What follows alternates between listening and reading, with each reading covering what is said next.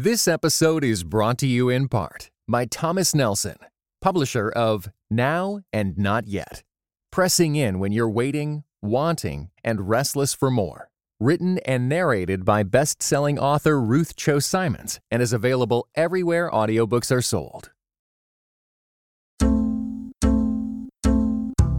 And now, Christ and Pop Culture presents Persuasion with Erin Straza and Hannah Anderson.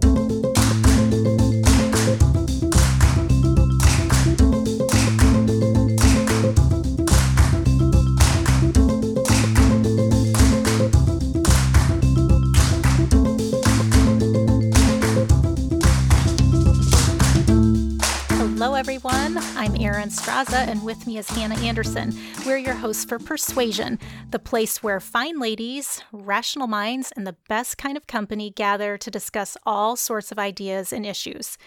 Now, when I say gather, I mean it in the digital safer at home, social distancing sort of way, because unless you have just arrived in this historical moment, like from another dimension or another era, you know that we are in the midst of a worldwide pandemic.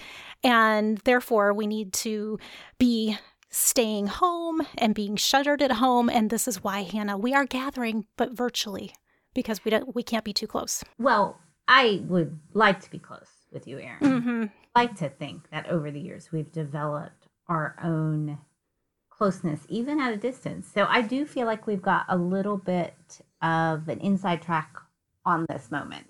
I mean, even here in Persuasion, we've been at a distance for what, four years? Right. We're ahead of our time.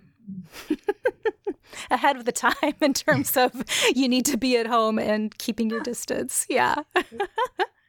yeah, it is interesting to see how um, some folks have shifted perhaps more easily into this season, mm-hmm. self isolating um, than others. And, and we also want to just nod to all those folks who are doing essential work Yeah. of us and, and allowing and giving us the ability to be at home so we can do our part. But I do see that some folks, this has been like an easier transition for them than for others. Yeah, definitely. One thing I Mhm. know in my own family, my kids are home now, which they hadn't been, but I've been working from home for kind of years. Mm-hmm. And we've talked about this on Persuasion, you know, in our series over the last fall, talked about work. Uh, but one thing that I've noticed is that my peers that are usually in an office aren't keeping the same pace they were before. And so I have become the annoying one sending out emails.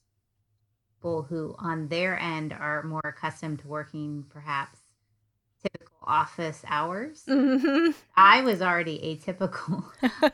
like I'm like, what's your problem? Come on, everybody. Let's go. Let's go. yes, the the pattern of working out of your home office is way different than working within an office. It's just different.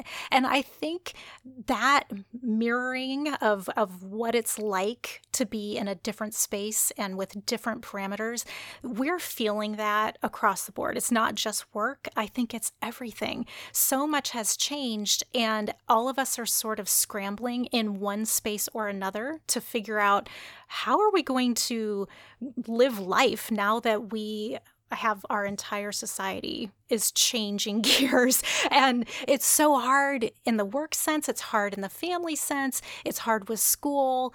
I mean it's hard just to get things done in terms of um, community responsibilities. There are so many things to think about and when everything is changing all at once it's just almost utter chaos. Maybe not chaos, but it feels chaotic, at least internally, because we all knew how things were supposed to be, and now we don't know how anything is supposed to be. We've got to change it all up.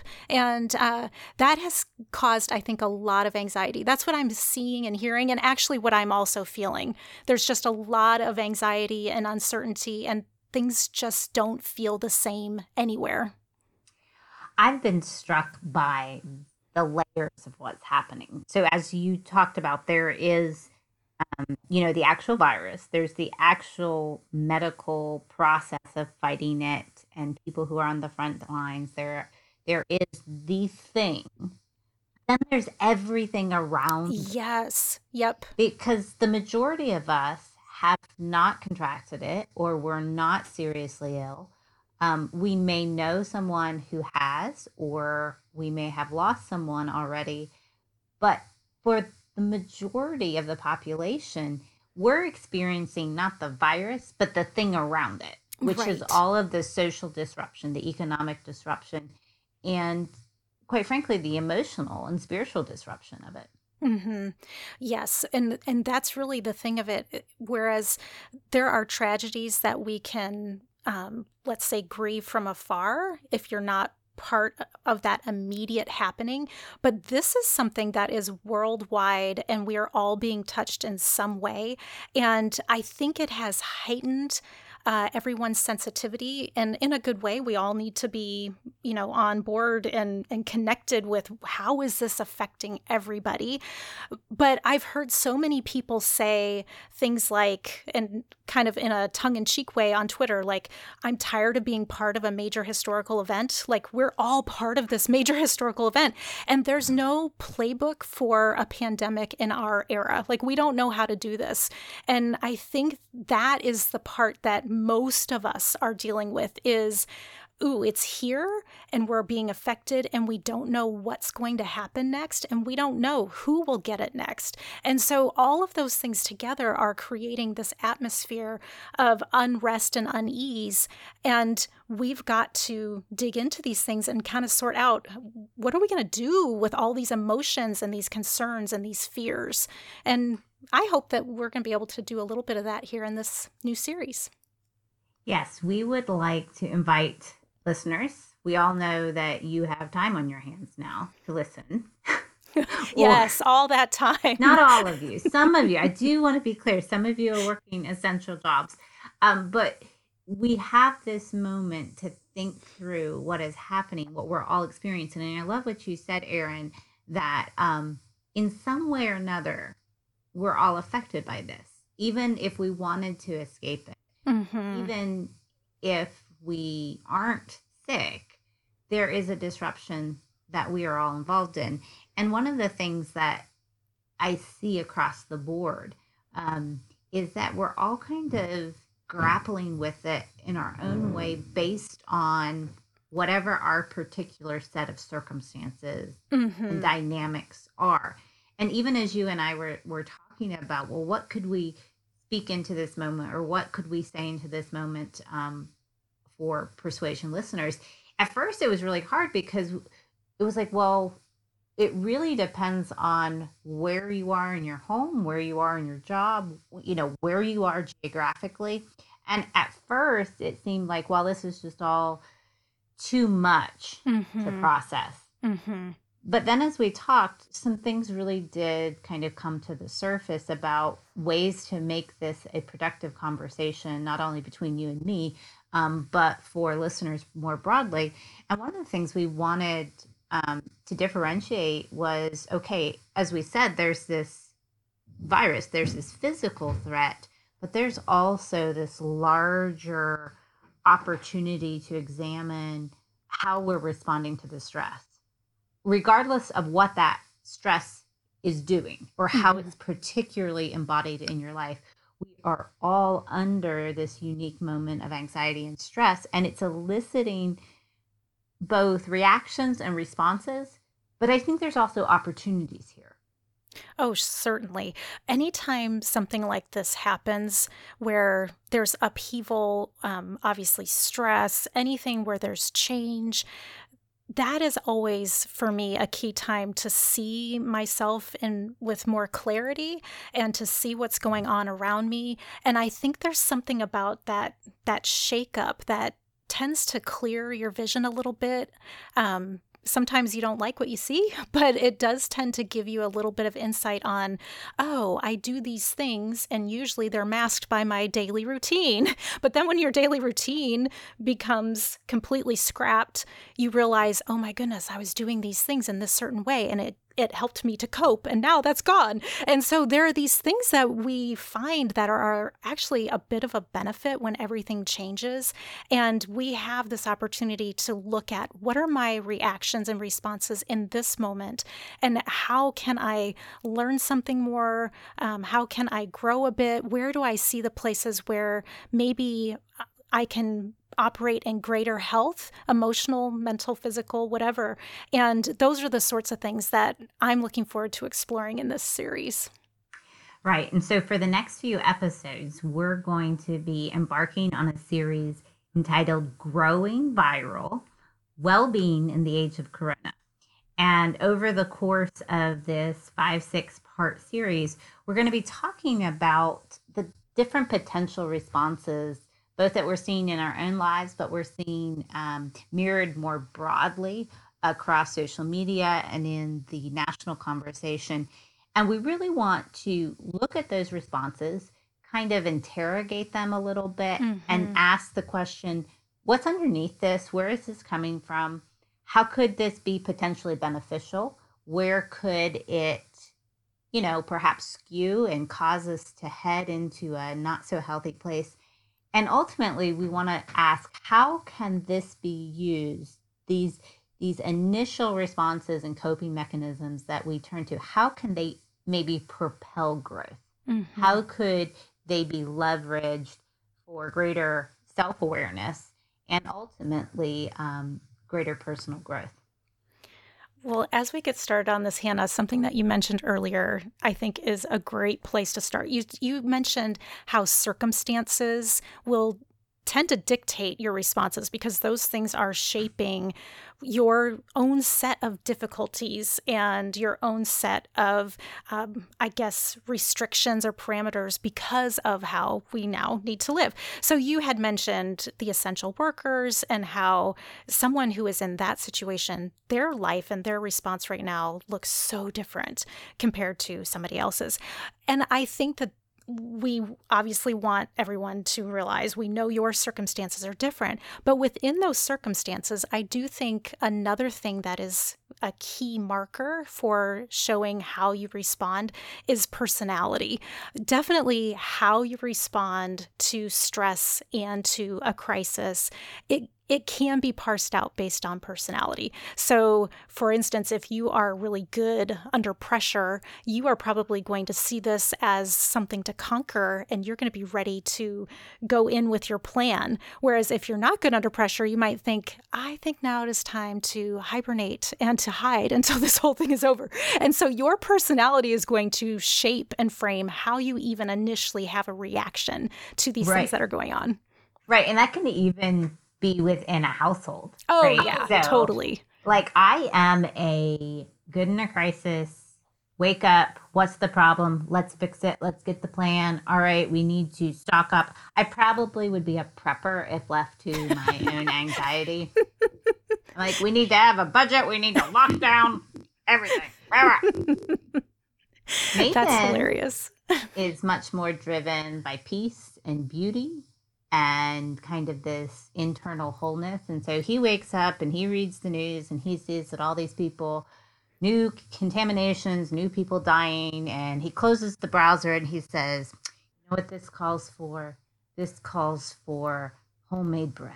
Yes. Or this calls for eggs benedict for breakfast and he he honestly this is his response mechanism in a really positive way it's to bring beauty and goodness and small acts of kindness into a world that has been overturned while I'm over here like General Patton mar- marshaling the troops.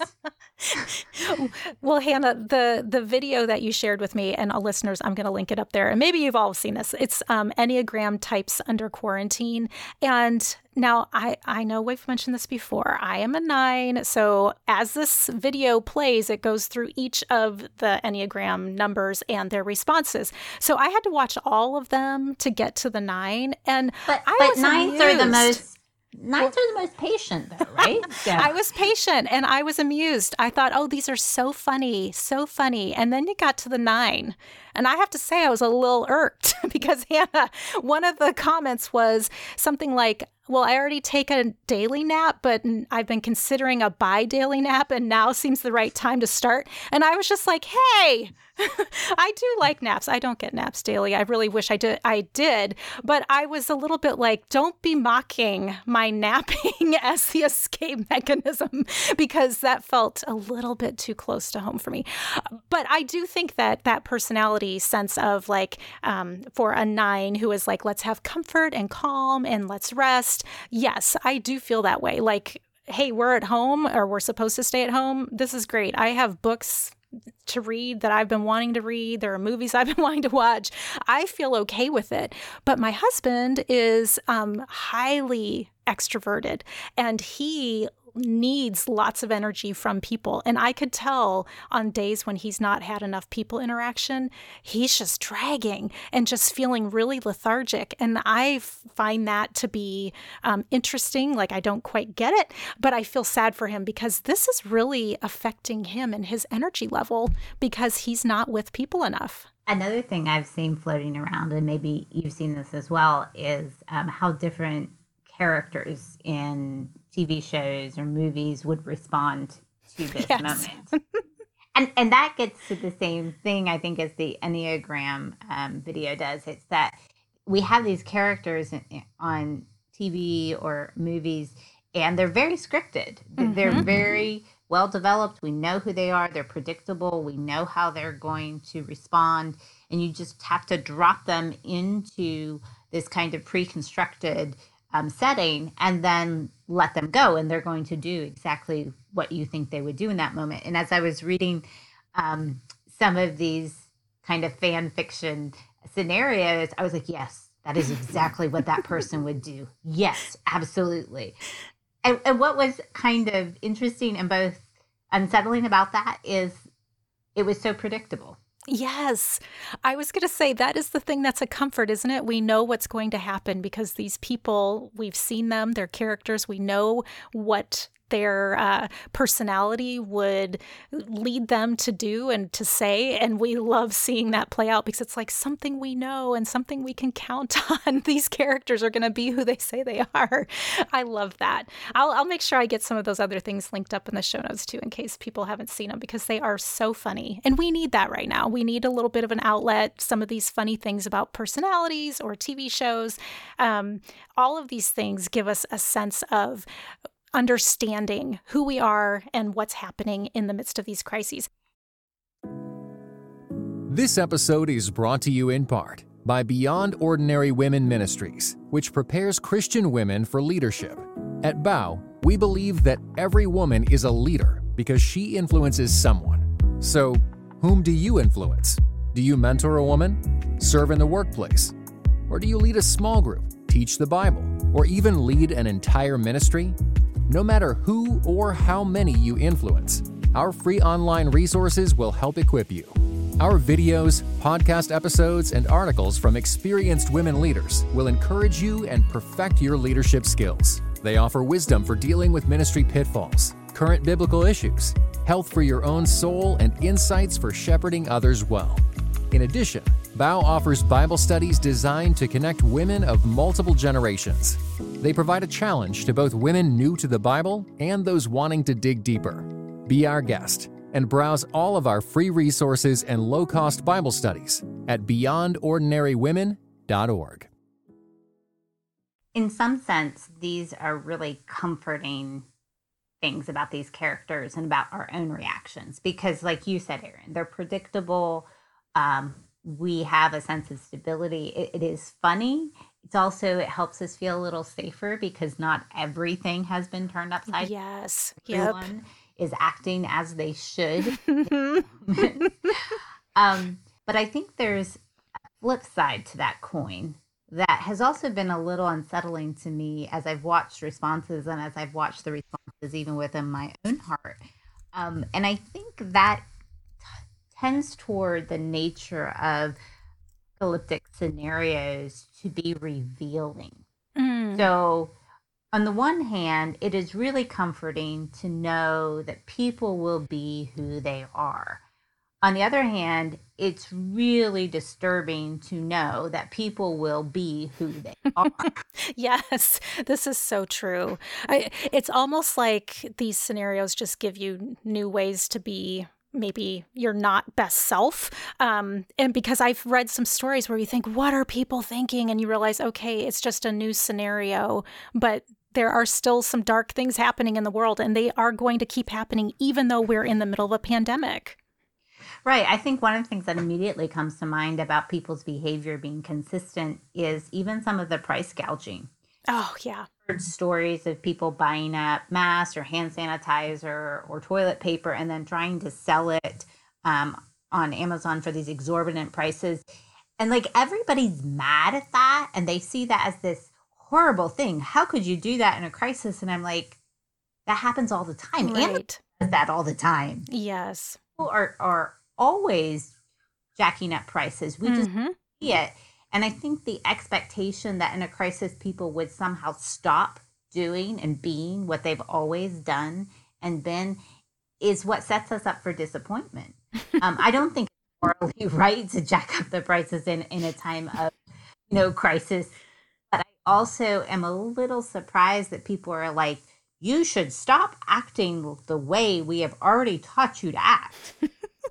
you know, it's almost i mean but we would hope we would hope that people would rise up and do good things. And we have seen cases of that but i think it's so funny because i have seen the opposite where people are saying see in a crisis we all band together and it's uh, like kumbaya and it's all great. And yet there still are these same stories that you're talking about. Like there are the good things and the bad things and they're both still happening. Like it hasn't changed. Right. It's the same. It's the good and the bad in us. Yep I saw this piece in the New York Times recently that talked about the nature of especially religious apocalyptic vision or what apocalyptic um, literature storytelling teaches us and, and the way it functions in the world. And one of the things that it does is that it reveals it strips everything down to reveal what is true at a very basic level. Mm. Mm-hmm. That's interesting that we even use that language um, in the Christian scriptures. We say revelation. Mm-hmm. It's our apocalyptic literature.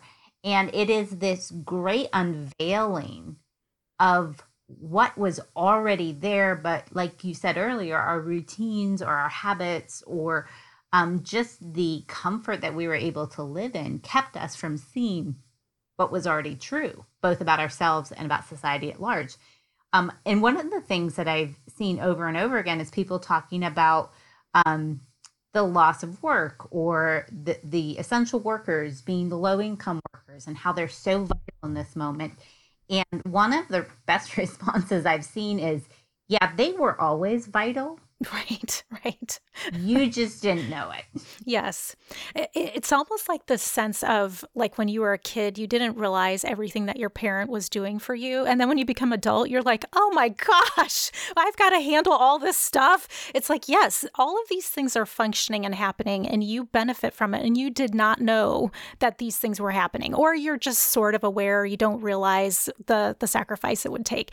And so, yes, we're realizing who is it that's contributing to the the functioning of society and keeping things moving and rolling and now when those are the things that are left and we need them to be who they are great now we're acknowledging it but they were already there. They're already doing all these things. And we're just seeing it now because there's this unveiling, like what you've talked about. And I think it's striking and and shocking at times when we see people saying what they've always done and always thought, but they just say it.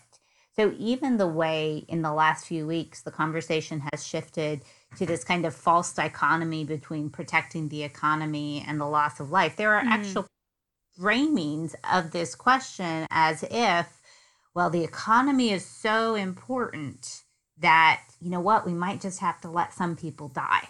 Mm-hmm. And obviously, that's a false frame. That's a false dichotomy to begin with. The question is not even sound in its formulation. But the fact that people were engaging with it and arguing that somehow wealth and the stabilization of um, the stock market was the greatest good, greater even than protecting life. Mm-hmm. Was so revealing to say, yeah, you always thought that. Right, right. It's not your new. decisions from that place. Oh. And so now that you're saying it in the midst of this national crisis, in a way, it's a gift Yes. to hear what you have thought all along. I was thinking about how the way that we respond in the crises of life, it's really just an amplification of our strongly held beliefs that were already there. And it's almost like our theology is revealed in the crisis. And I'm not talking about like our textbook definitions of theology, but I'm talking about like the framework upon which you have built your life. When you are in the midst of these crises, all of a sudden it is revealed and it's it's laid bare so you can see what are the things that are really propping up what I believe and the decisions that I make and how I think about all of life. This is what I am seeing in this crisis for myself and for society. And I don't like a lot of what I'm seeing. I feel like I have a lot of places where I need to refine and grow. And it's good, but ooh, it's a little painful to see it. All right, I don't want to talk about myself yet because oh, okay. let's keep Okay, talking okay. about how other people are feeling. Let's let's do that. that sounds good. We can get to our personal failures in a minute, but I really would like to point the finger for a little longer. okay, who else do you want to blame? well, one of the things that has also emerged that I think is so telling is this tension between um, our individual rights and the pursuit of the common good. Mm-hmm. heard a lot of people talking about this over the last, you know, couple years. This idea of the common good being this thing we should strive for, but it wasn't until these moments where that question kind of went from being aspirational to existential. Mm. Will not survive as an individual if you do not seek the common good. Mm. You do not seek the dissipation of this virus, if you do not make choices that will keep other people safe, the nature of the virus is such that it will eventually get you. Mm-hmm. I've found it so striking how hard it has been for people to understand that. And Mm-hmm. how hard it has been for them to give up certain freedom of movement, freedom of business, freedom of you know personal decision making on behalf of the common good even knowing that it's in their best interest at the end. Yeah. But I, I feel like some of that is almost like it's hard to come to grips with the fact that, oh, this really will come to visit me. And I don't. I, I mean, I have a hard time with it too because it's hard to see it. Um, right now, it's not in my house yet.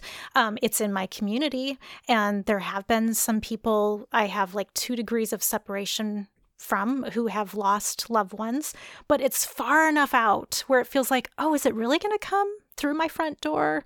And I think there's that questioning that's going on where it's this unseen thing that we think we can get away from and we can rationalize that, oh, it's not going to happen to me. And then by the time you realize that it can, that's when it's too late because of the nature of how this thing spreads. So I think there's this rationalizing that's going on in our brains where we think, but the common good is out there. And as long as things are good with me, then it must be okay. That's tough. That's a really tough thing to break in terms of our mental ras- rationalization with this um, virus. And what's striking too about that is that it's inevitable that it will be broken. Right. So Mhm. we can play all the mind games we want with ourselves and our categories and our coping mechanisms, but there is this certainty, there is this inevitability about the way um, th- this crisis is going to play out. Mhm. You run up against reality really quickly so that. Yes, right now it may not be affecting you, and you are welcome to go about your life and do whatever you want. But if you do that two, three, four months from now, it will circle round and it will be on your doorstep. Mhm. And and I think that is so healthy for us to be trapped by reality. Yes. We Mhm. cannot um, deny what is happening. we will have to face it at some point. And I think um, for me personally, that has been such a good um, shock to my system. Mm-hmm. Has been a really essential, uh, you know, it's really forced us to get serious and get clear eyed really, really quickly. Mm-hmm. Same here. And I think even making the decisions um, to adhere to the guidelines when in the moment my heart wants to do something else. Um, my sister's 50th birthday is actually today, the day we're recording, and I want to go see her. And I want nothing more than to have a little bit of time with her to chat with her face to face. You know, it, you know, months ago I thought, oh, we're going to go do all this party stuff. It'll be great. But we can't do that. And in the moment, I just think, oh, what if I just went over there and we hung out for a little bit? I could take her cake, you know, all this stuff. And it's like, no, you have to say no right now so that the common good down the road in a couple months, we will be able to freely be able to hang out and socialize and go back to some of those routines. And so recognizing that these things have to be this way and making the choice, it's still so hard because your heart wants to say, Oh, but I just want to do this one thing. But if everybody just does that one thing, then the common good is completely shot.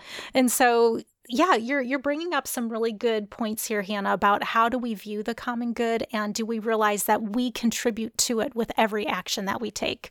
That's hard. Right. And that just brings us right back to the question that we want to look at in this series, which is how do our responses and our reactions um, both play into this larger social thing that's happening around the virus? Mm-hmm. They formed by it as well.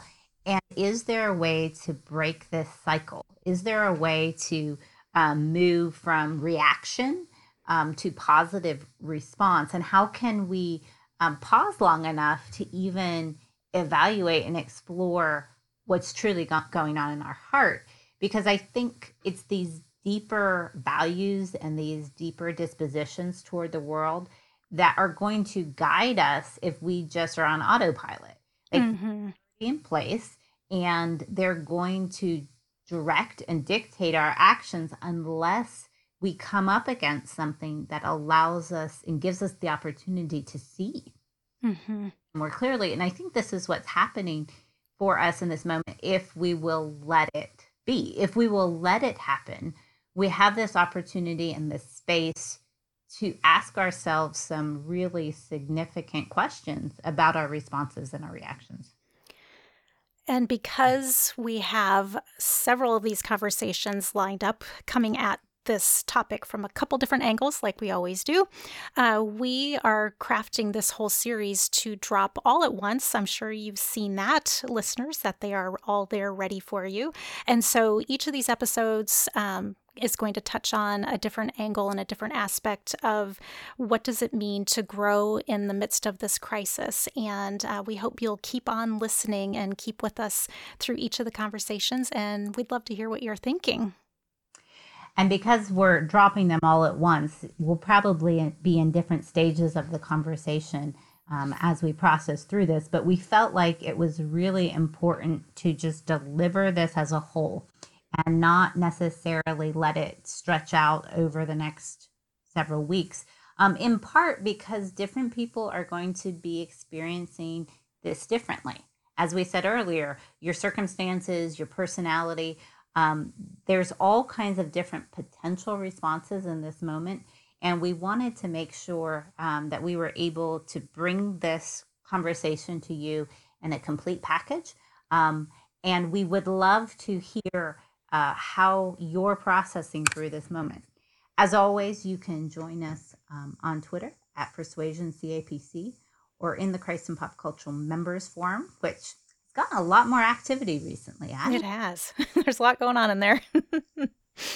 We'd love to see you in there or on Twitter. Come talk to us about what you're thinking, how you're doing in the midst of the pandemic. And um, we'd love to encourage you and just to hear how you're doing. We do so appreciate that you'd listen to Persuasion, and we will catch you next time. You have been listening to Persuasion with Erin Straza and Hannah Anderson. An official production of the Christ and Pop Culture Podcast Network. Please rate and review the show in iTunes and check out our other shows at christandpopculture.com slash network. Theme music by Maiden Name.